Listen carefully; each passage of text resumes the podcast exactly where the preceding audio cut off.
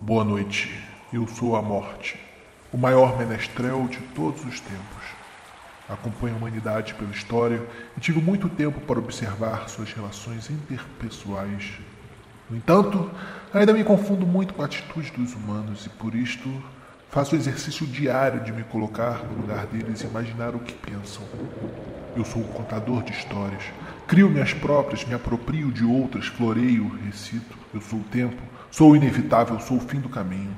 Deleitem-se com meu diário, espalhem a minha palavra.